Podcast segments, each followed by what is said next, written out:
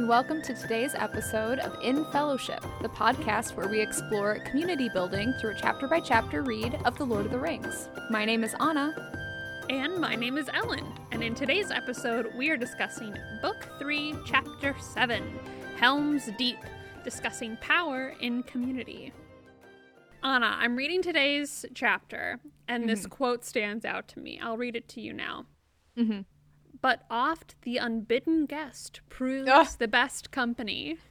Thank you so much for bringing this to our attention because I you think that's true? No, and I wrote in my notes. Hang on, I wrote in my notes. Hot take to disagree with Eomer, but that is not true. I'm glad it stood out to you too, because I read that and I underlined it, and I was like trying to think of a time in my life when an unbidden guest has proven the best company.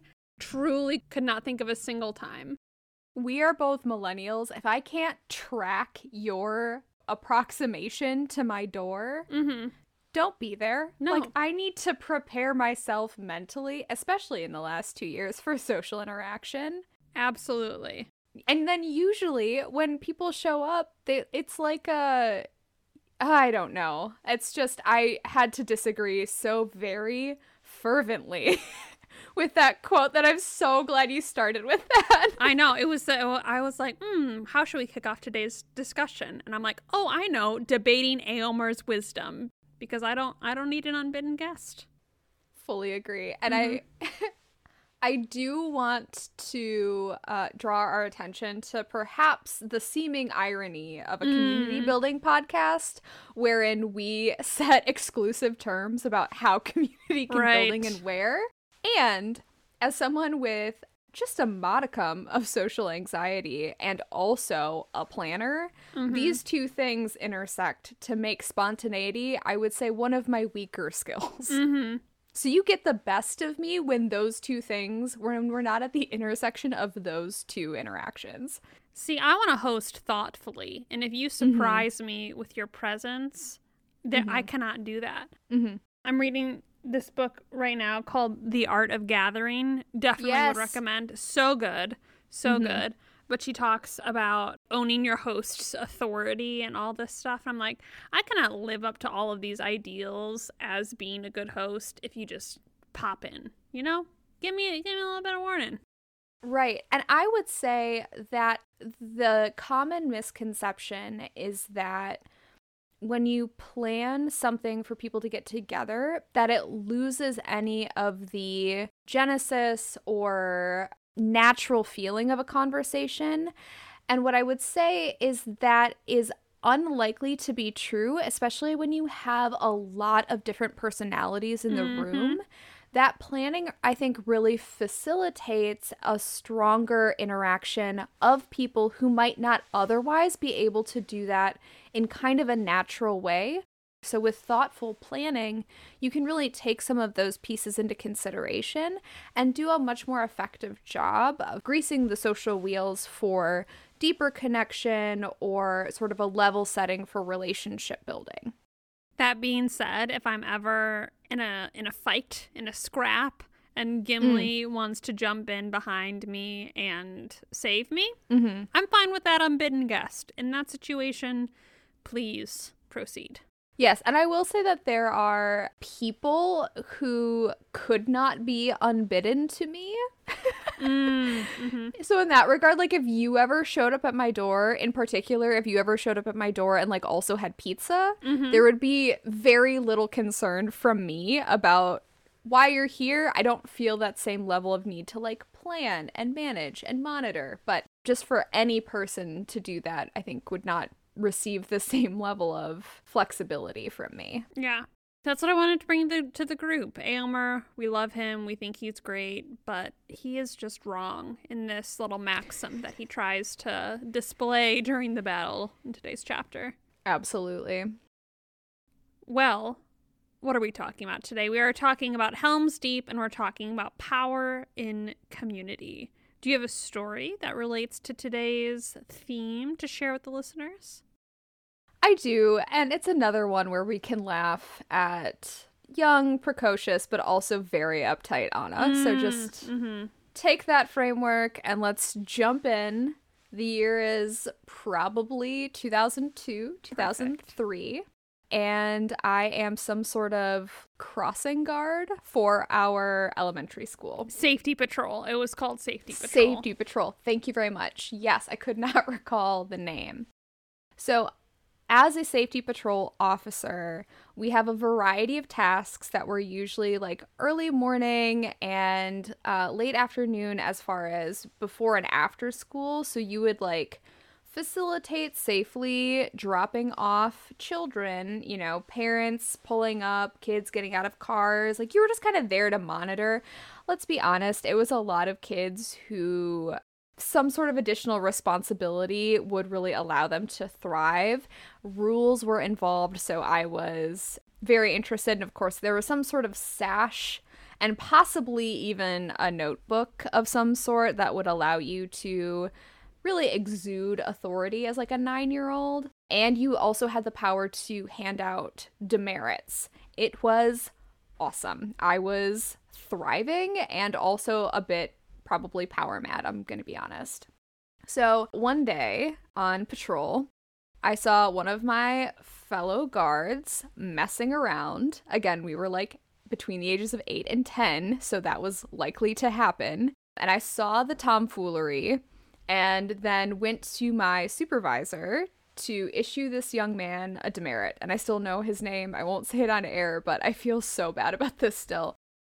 So I believe the demerit process involved like writing out what I saw, what I thought was a reasonable punishment on a pink slip, and then that was either like facilitated by or the meeting was the supervisor, teacher role, advisor, if you will, myself and this other student.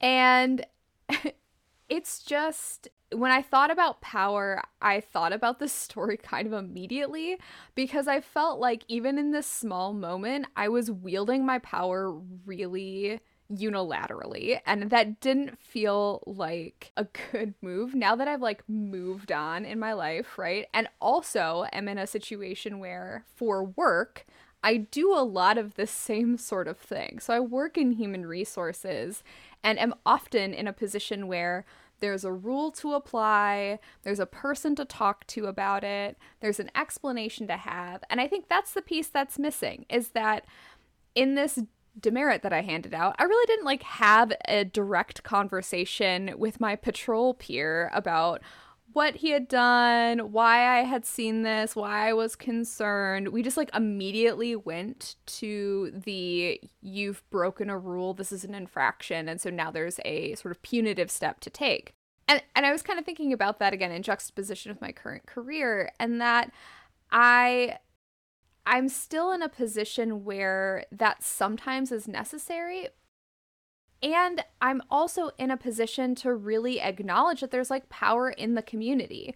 There are a lot of different ways why rules don't work, right? Rules are written by people, people are fallible, and so sometimes our rules are fallible.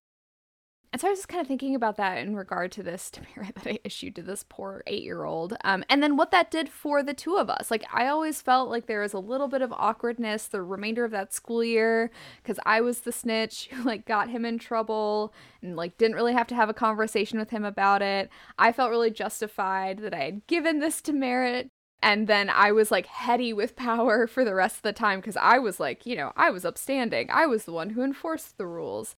And there really wasn't much of a relationship built between the two of us as a result. And so that's kind of what I was thinking about as I was thinking about power is that there's so much power in community that when we miss an opportunity to have more of a conversation, I think we miss the opportunity to actually make lasting impact and to build much more of a relationship than when we're so focused on right or wrong as defined by, you know, something written down somewhere.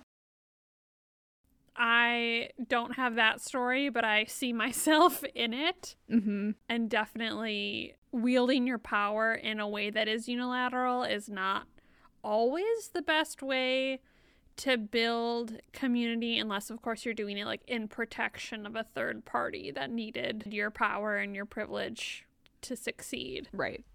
it's a good story to bring to the group and I'm glad I'm glad you you had that that anecdote ready to share. Great story about power. Thank you. I really appreciate you bringing that in and uh, share, sharing that little trip down memory lane with me and the listeners. An indelible part of our childhood. Yes, we're safety patrol monitors. oh. Y'all, we've always been nerds. oh God, we are nerds. We are nerds. That is the conclusion to take away here. Um, so with that said, fellow nerd Ellen, Mm-hmm. would you like to run us through what even happened in today's chapter? Yes, and before, oh God, I gotta collect myself there. Before I, uh, I get to the the chapters, I want to share. We learned a little bit more about the Rohirrim language in this chapter. That lingus is sort of like a group of people, plural, because we've now had the Eorlingas, so the the the the people of the House of Eorl, and then here we get the Helmlingus, which is like the people of Helm's Deep. And mm-hmm. so I amused myself by thinking of like all of the different things that you could add lingus to, to the end of, and would just, there's just a mm-hmm. lot, there are a lot of nouns out there that you can toss that onto. So I wanted to start with that Sure. But this um this chapter is just full of details. And so we're going to take a, an eagle's eye view if you will so that we can get through it and get to some of our meteor discussion and theme examples. So at the start of this chapter we are with theoden aragorn legolas gimli gandalf and theoden's men. They are riding out to battle from Theoden's uh, kingdom in, in Rohan. But they meet a scout who tells them that they are really just a little bit too late to meet this battle that's happening. And because of this, because they hear that the battle that they're riding out to is going poorly, that they're too late, Gandalf advises that the team goes to Helm's Deep, which is like a stronghold in the mountains. He says they can hole up there and really defend themselves, defend the country.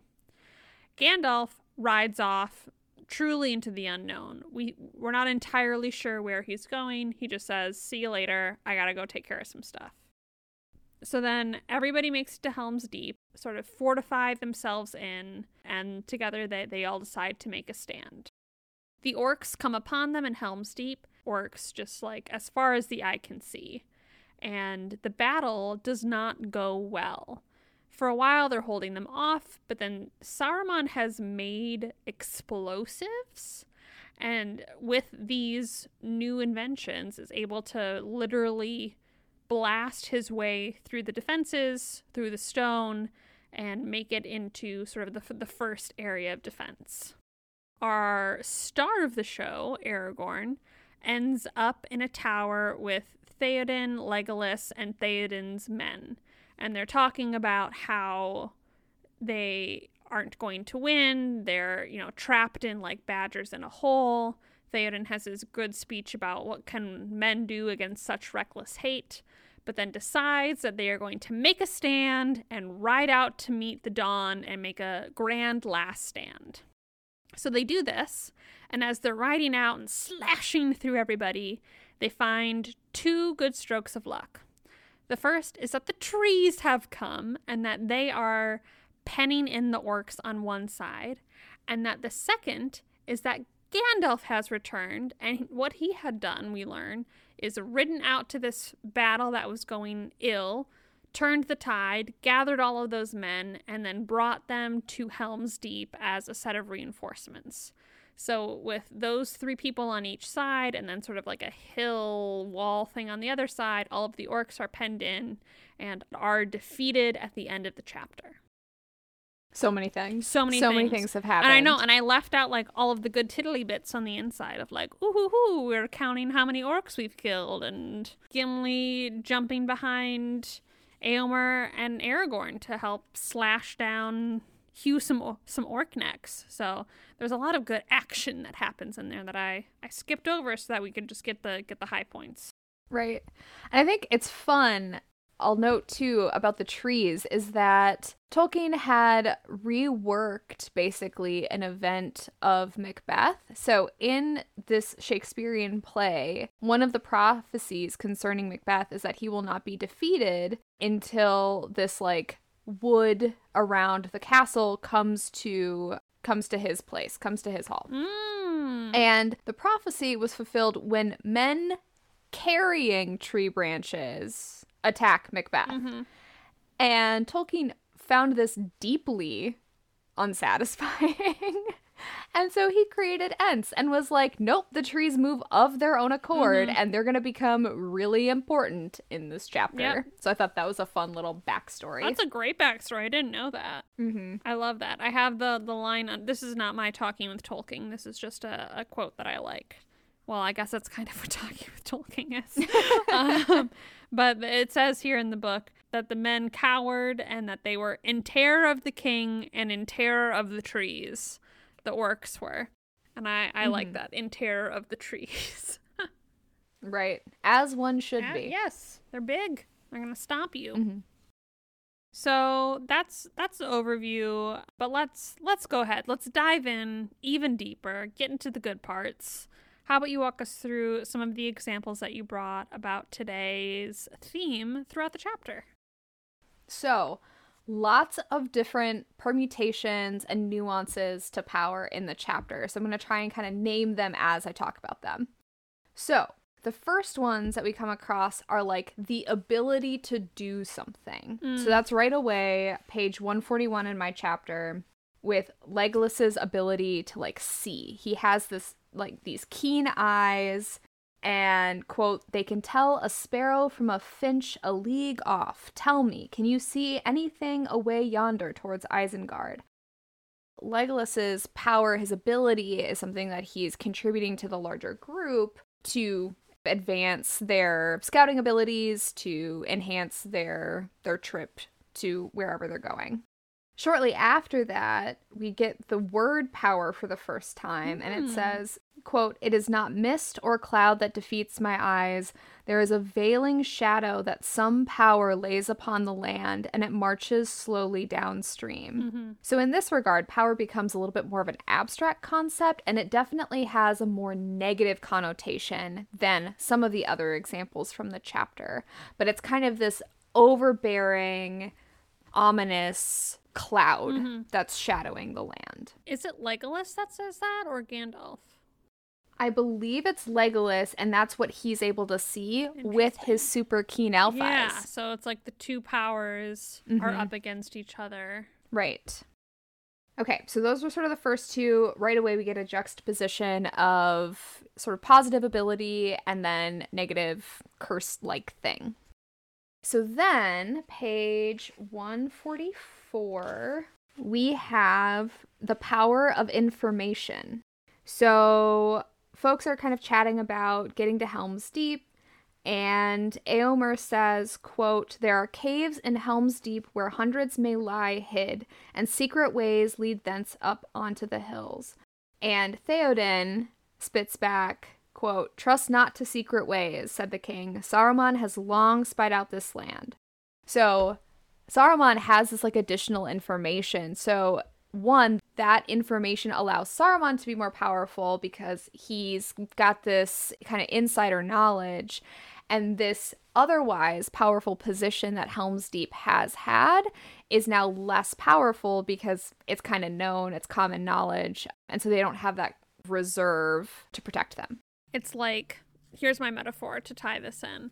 It's like when Mhm. there's a new restaurant or a bar and it's still a little bit unknown, and that's part of its power, its allure is that it's a little bit secret. Mm-hmm. And then as soon as everybody knows about it, it's lost that power. Right. That's what your your story there about Helm's Deep made me think of.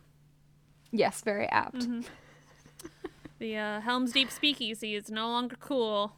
Saruman knows about it. Okay, but also, do I super want a Helm's Deep speakeasy now? Because that sounds great. That would be so good. It could be like dark cave, crystally on the inside. right. Oh my gosh. Million dollar idea. We've patented it. Nobody yeah, else we're can do it. trademarking that. I'm pretty sure that's how that works. yeah, you have to just say patent, patent, patent three times in a mirror, and then it's yours. Yeah, it's like Beetlejuice. Yes, that's Okay. exactly right. All right, moving on now that we've solved that problem. Okay. Through pages 148 to 151 into maybe even 155, there are lots of descriptions about the total number of orcs as you as you named. And at least in two different descriptions, in both they're compared to the sea. On page 148, quote, they wavered, broke, and fled back, and then charged again, broke, and charged again, and each time, like the incoming sea, they halted at a higher point. So I think in that there's sort of this implicit power, right? Because you think of the sea or the ocean as being this sort of untamable, powerful force.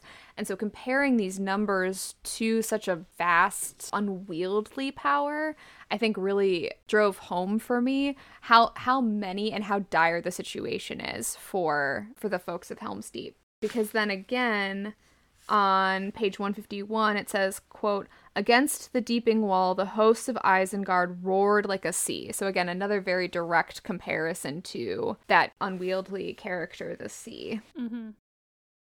so in between those two examples we have sort of this rising tide of orcs this massive power and numbers and we see Aragorn, as you've noted, the star of our show, attempting to rally the troops, quite literally. And by middle to late page 149, quote, Charging from the side, they hurled themselves upon the wild men. Anduril rose and fell, gleaming with white fire. A shout went up from wall and tower. Anduril, Anduril goes to war. The blade that was broken shines again. So, sort of this rallying cry and power in naming something almost mystical to the men of Helm's Deep as a way to renew their hope. And, and Aragorn sort of tries to do this a couple of times in these little furtive moves that he's making with his smaller group to try and raise the spirits of men while also trying to stem the tide of the total number of orcs. Yeah, he's really using the power of the legend that's around him. Everyone knows Anduril and the blade that was broken and that he is he is the king that will rise again. And I I think he's using the, the power of, of that to to rally the troops and get people hopeful. Yeah, get people mm-hmm. hopeful and e- excited to fight and defend because they have this Right. great powerful figure on their side. Well, and we know that, you know, like anything else, our brains can sometimes be our biggest weapon, but can also sometimes be our greatest failing. Mm, if if mhm. our brains are tired and we're exhausted and we're kind of in that spiral of "Ugh, we can't do any more, I don't have anything left in me, to really attest to hope, to really sort of spur someone's heart and mind can sometimes be enough to make it another five minutes, Mhm. right? And so that's what Aragorn's trying to do here is like, hey, I'm not making any promises, but like for the next 10 minutes, you can do this. This is amazing. He's like a Peloton instructor. yes, that's exactly right. He is shouting at you from your screen on your little cycle bike. Yes. And you believe him for that next 10 minutes. You can do anything for 10 minutes. You can do anything for 10 minutes. Okay, next example. Page 155, as you've noted, the orcs have a new power. Quote, but the orcs have brought a devilry from Orthanc, said Aragorn. They have a blasting fire, and with it they took the wall. So Saruman's like devising all kinds of crazy stuff in Isengard and sending it out into the world. And so this is like the very first time that Helm's Deep is like, oh, blasting. Bombs are a thing now. That's new. I don't know how to protect from that. And just like the sheer force of it and the lack of precision must have been just something to kind of reckon with. Like it's just exploding and it's making all kinds of things worse. yeah, Saruman is starting his own industrial revolution here, and nobody is prepared to fight back against the the new powers that he has coming out of Orthanc. Right.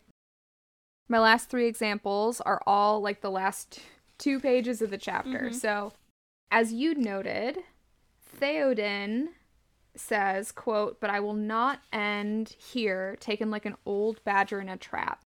And then he goes on to say, quote, Will you ride with me then, son of Arathorn? Maybe we shall cleave a road or make such an end as we will be as will be worth a song, if any be left to sing of us hereafter. And I think this is a really important power to me, and that's the power of choice. So the situation has not changed. He doesn't have more men, he doesn't have more energy. The orcs are not becoming less relentless. But for King Theoden to make the decision to end on his own terms, he feels like he has some control in a, situation where he's otherwise pretty there there's not a lot of control to be had. And so that just really kind of left me thinking about how powerful it is to be able to choose for yourself, even if the choices aren't great. I love that. I feel like he his power is increased because he is choosing this. And it makes me want to mm-hmm. think about moments in my life where I don't step into my own power and I like choose to abdicate and give the decision making to somebody else. Mm-hmm. I don't want to do that. I I want to be like the house of Eorl the Young and step in and choose to ride out. Right. So then they they do ride out forth Eorlingas. Yes. And that's sort of in the last charge. So on page 157 into 158, it says, quote, On they rode, the king and his companions. Captains and champions fell or fled before them. Neither orc nor man withstood them. So again, there's just sort of this power and like renewed energy and this belief that we're doing something for ourselves, we're taking a stand. And that really seems to ignite a little bit of the spark needed for this next almost chance encounter out on the battlefield because they have no way of knowing that the forest has moved. It's been nighttime and they didn't know. And then Gandalf's now going to be there. Um, and so they were kind of doing, making this decision a bit in a vacuum. And it's still just as powerful for them to kind of write out again on their own terms. And so I just kind of liked the way that it was not just Theoden making that decision, but also the folks who rally behind him. Yeah, something that I had forgotten that is in the movie and not in the book is that Gandalf does not tell them to look for him on the dawn of the third day or what have you. He's just like, right. I'll see you guys later. Peace. and then bails, and they're like, okay. I hope, I hope that he's not abandoning us. Right. And then comes in with with Erkenbrand, and yes. and you're right, it is just a total chance encounter that everyone happens right. to be out there at the yeah, there are time. no walkie-talkies no. in this situation. Mm-mm. There is no left and right flank knowing what's happening. Mm-mm. This is like truly we are making a decision based on what we can see around right. us and that's it and even then like we're doing it in the dark like the literal dark right literal dark so right ride out right, right, the right. dawn we don't want to wait for the dawn and then mm-hmm. ride out right no that would be too easy Okay, and then the last example is just exactly what you had said about the trees. So, quote, great trees, bare and silent, stood rank on rank with tangled bough and hoary head. Their twisted roots were buried in the long green grass. So, we're seeing sort of this power in numbers competing with, and it's an I think to your point earlier about the sort of industrial revolution nature of like blasting power and trebuchets and all of these kind of medieval yes. instruments. Instruments of war. Right. And then you see the forest, right? So very natural power. And then you have this kind of great juxtaposition between natural strength versus what is very, very new, right? Like these orcs and the Uruk-hai are like brand spanking new out of Isengard. Mm-hmm. Just fresh into the world competing against these things that are old and slow and kind of take some time. So I just kind of like that juxtaposition and that the trees have this very dignified like there's this revelation of okay the darkness lifts dawn is coming and now here's this massive forest that wasn't there before and they stand just proud and tall and tree like and it changes the whole thing yeah tolkien really values the power of earth and of nature over anything else. Mm-hmm. We see that like with Tom Bombadil, his power, there's no power in him that's not from the earth himself, and he's maybe the most powerful character we meet in the series. Mm-hmm. And the the way that the two sides are shown against each other with Saruman having all of these new inventions and you know pushing forward into the future and Gandalf gets his power from from looking back and looking deeper into history. Mm-hmm. It's interesting. I'm glad you, you brought that up and showed how this book is written to give the power and to value the power from the natural world. Mm-hmm. Well, and I have to imagine that that's in some way, shape, or form really impacted, right, by the fact that I think Tolkien fought in World War One and he's writing this around World War Mhm. Two, so he's seeing both of these like massive industrial developments in both sort of the daily lives of the people around him, but also in war, and that's impacting his country, his fellow people, and it's happening on kind of a mass scale, and so I can't. I can't disentangle those two things when I read this book. And it feels like we're talking about some of those same themes in a still in a, you know, high fantasy world, but kind of drawing out those nuggets and those those parallels to what was happening at the time. Mhm. Yeah, I think I think you're spot on with that. So those are my examples. There were a lot. There are lots of different kinds of power is what I took away yes. from this chapter. yes, and so much in this chapter specifically to look at. So thank you for guiding us through what was actually only a few pages, but somehow Mhm. fits an entire like hours worth of battle from the movie. Right. It is some dense Yes. reading, I will say. As I was trying to make my way through it, this chapter took me longer than other longer chapters for the sheer number of things that happened, conversations, trying to keep track of movements. It was um it was dense. Did you have a favorite part from this chapter? I know the the battles are so iconic in the movies. It's easy to like pick mm-hmm. on. Oh, I love it when Legolas slides down the the stairs on the shield or when Aragorn tosses Gimli into the hordes. But was there a part from from the book that you that really stuck out to you that you enjoyed seeing?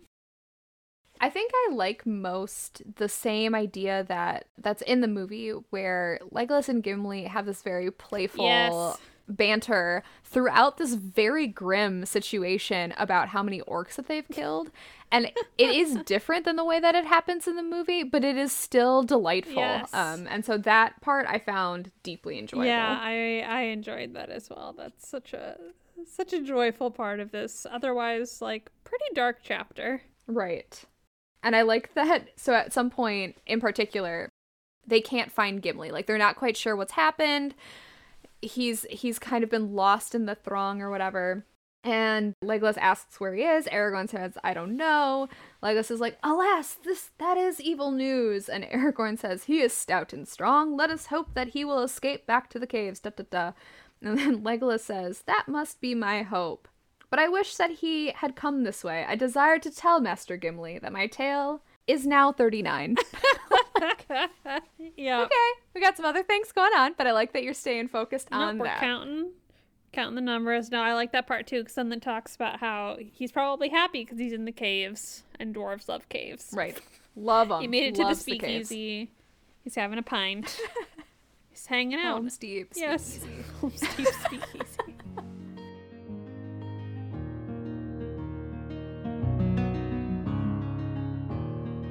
Okay, so those are my examples. I know we've kind of alluded to what quotes stood out to us from the chapter, but did you have some some notable talking with Tolkien quotes? Ugh, yes, there's so many good ones.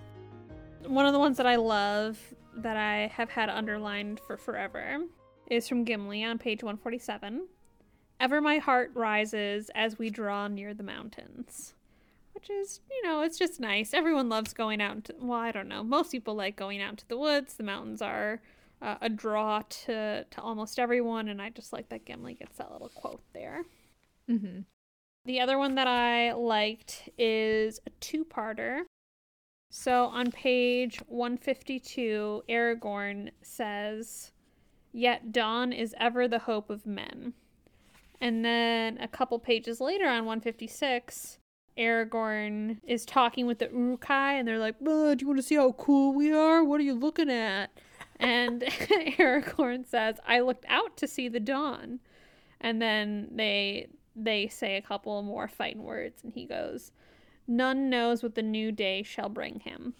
And those three quotes together, all Aragorn talking about the dawn, uh, I I saw a lot of similarities to what Legolas said way back at the beginning of this book on page 23, where he says, and I brought this one up when we did this chapter, The Riders of Rohan, quote, Yet do not cast all hope away. Tomorrow is unknown.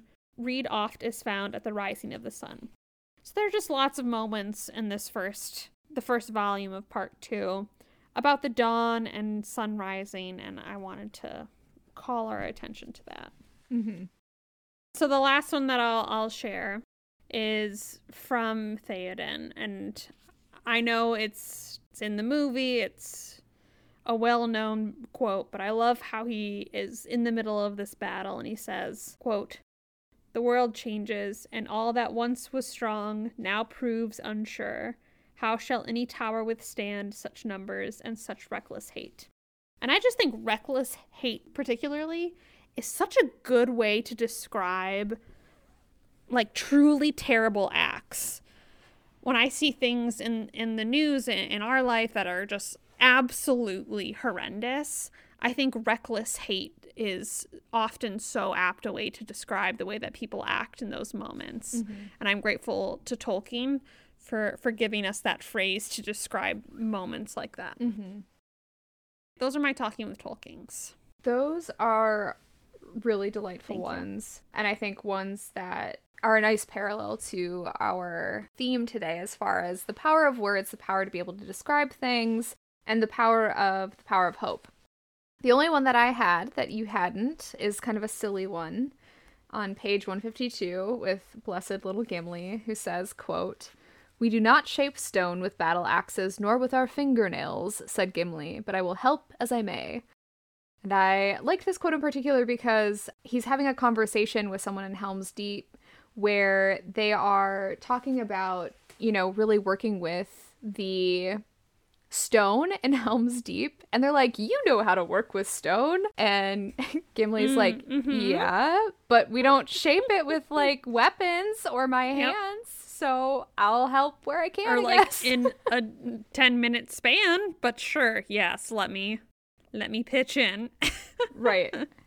yeah he had so much sass in the middle of this battle he is a robust conversationalist and the fact that we are in the middle of a war did not stop him from having some having some comments Which I love. yeah we do we support it okay well we have talked about the chapter we've talked about the themes we've talked about the bits that we liked and how incorrect Eomer is in his opinions on house guests i think all that's left for us to to hit then is the action item did you bring one for the listeners and myself today I sure did, and we've prefaced it throughout the episode, so hopefully it'll be kind of a natural little segue for the listeners. What I want you to do, it's kind of a two parter. One, I want you to find something that you feel hopeful about, like actually are hopeful about, not just kind of grit your teeth through it. Yeah, I guess I'm hopeful, but like truly in your heart, you feel hopeful. And then, much like Aragorn, I want you to help others to feel hopeful about it too. So, as it comes up in conversation, really try and name what makes you feel hopeful, actions that you've seen people take, something that you read, whatever it is. Bring it to that conversation, bring it to that moment. And if you need some help getting started, maybe ask someone you trust what makes them feel hopeful. As another fandom would tell you, with great power comes great responsibility, and hope is a great power. So if you have it, it is your great responsibility to share it with others. I feel like I very frequently remind people of I think of it as like the realistic point of view, but could perhaps be considered the negative spin. Mm-hmm. And so I want to I want to practice this and I want to look for hope and spread the hope because you're right, that is more powerful and people get enough realism as it is. So let's be let's be a little bit more hopeful in this. And I will say, you are not alone. That is sometimes, uh, often, You are not alone. the thing that I bring to Mhm. conversations as well. So lately, I've been trying to practice a pragmatic Mhm. hope. So something that I truly see or can manifest that is tangible to me or tangible in the world. so it doesn't feel misguided or too sunshiny because that's really mm-hmm. maybe not my personality so much, but still that the hope is there and that's something that we can track and that we can fan that flame, right? And that's more likely to be generative than when we are often talking about what's going wrong or what not, what's not going mm-hmm. well. We have some practical parents, and I think maybe they might have uh, spread that that hereditary gene to us. So we're just reframing. we're practicing a reframing. That's right. that's right. But that's a that's a great action item. Thank you for for bringing that. Well, thank you for our conversation today. What a delight this chapter I was. know. I mean, my goodness. This is this is my favorite part of the book. I just can't get enough. Cannot get enough Mm-mm. of of all of it. Would it be enough?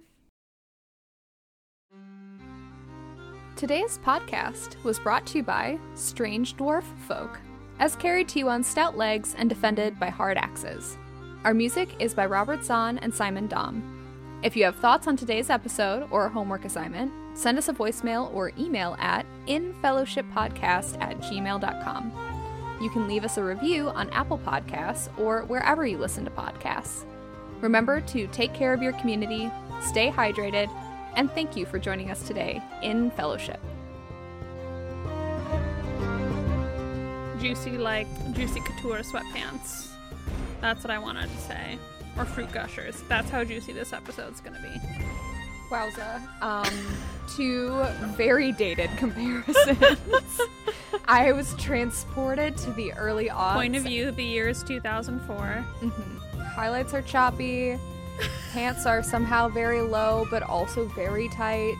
It was a time. Lots of very thin scarves. Ugh. Okay, I'm ready to start the episode now. I just had to get had to get all that off my chest. right. The gushers, the juicy couture. Yeah. We're ready now. Mm-hmm.